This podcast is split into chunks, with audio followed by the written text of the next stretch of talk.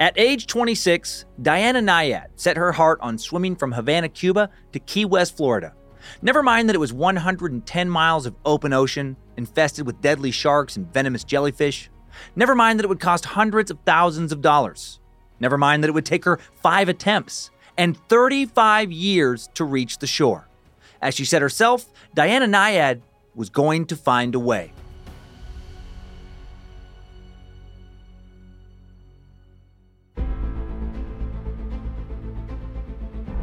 Hello and welcome to Incredible Feats, a Spotify original from Parcast. I'm your host, Dan Cummins. You can find episodes of Incredible Feats and all other Parcast shows for free on Spotify or wherever you listen to podcasts.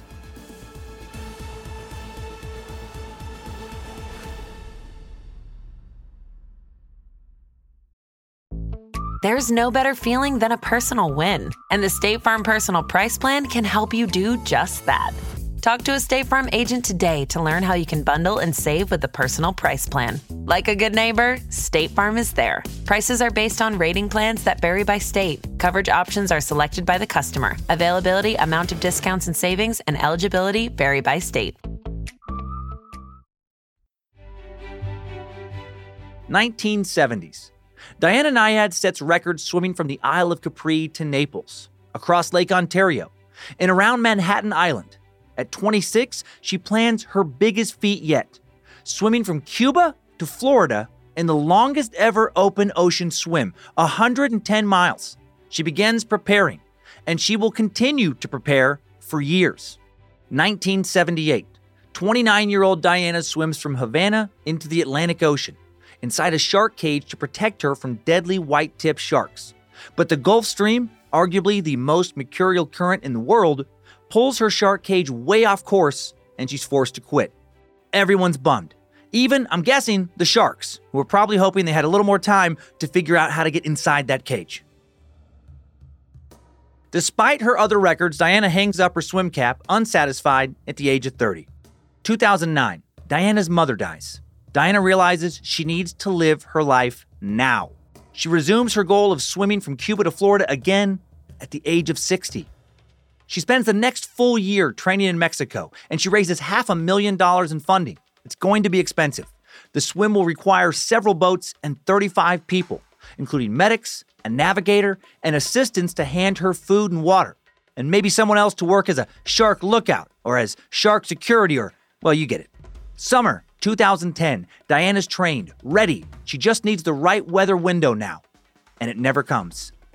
Summer 2011, the weather is now correct for the trek, but 62 year old Diana has an asthma attack mid swim and has to stop. She tries again six weeks later, and she's stung by box jellyfish, the most venomous of all aquatic creatures. She tries to keep swimming and take anti venom, but is stung again and almost dies. Summer 2012. A sudden tropical storm ends attempt number four. Lightning could kill her or her team.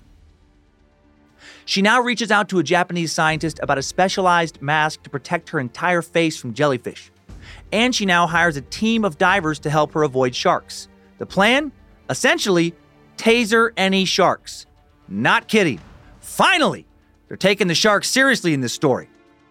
August 31st, 2012. This is attempt number five in case you forgot. Can she finally dominate nature? Not used to her new specialized mask, she accidentally swallows tons of water. So much that she begins vomiting repeatedly, which obviously slows her swim down and begins to dehydrate her. This is very dangerous. It can lead to swelling, sores, even hallucinations. With every stroke, Diana now risks death in the water. The worst is at night, when she also now has to fight off hypothermia and rougher waters. But she doesn't quit. 40 hours in, Diana struggles through her second night in the water. She hasn't slept, and she hasn't stopped swimming. Then she sees light, thinks it's sunrise. Her team points out that isn't the sun, it's an army of sharks with spotlights strapped to their shark heads. Kidding. It's Florida. The lights are Key West. She's almost there. September 2nd, 1:55 p.m. After 53 hours in the water, Diana arrives in Miami, Florida.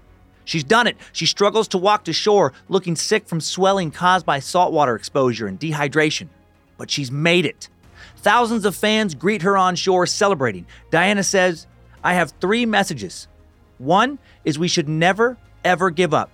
Two is you are never too old to chase your dreams. And three, it looks like a solitary sport, but it takes a team. Diana proved that some goals may take a lifetime, but it's never too late to dive back in.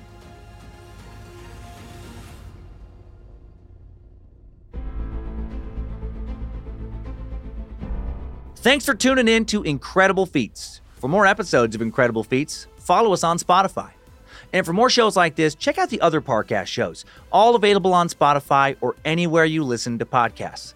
For more information on Diana and her incredible swims, check out her book, Find a Way, or go to diananyad.com. For this episode, we also found Diana's TED Talk and Ariel Levy's New Yorker article, Breaking the Waves, incredibly helpful. And you can find more of me, Dan Cummins, by listening to my numerous stand up comedy albums on Spotify or by checking out my true crime, history, and more podcast, Timesuck, and my true horror and campfire tale podcast, Scared to Death. Listen, be inspired, and go accomplish your own incredible feats.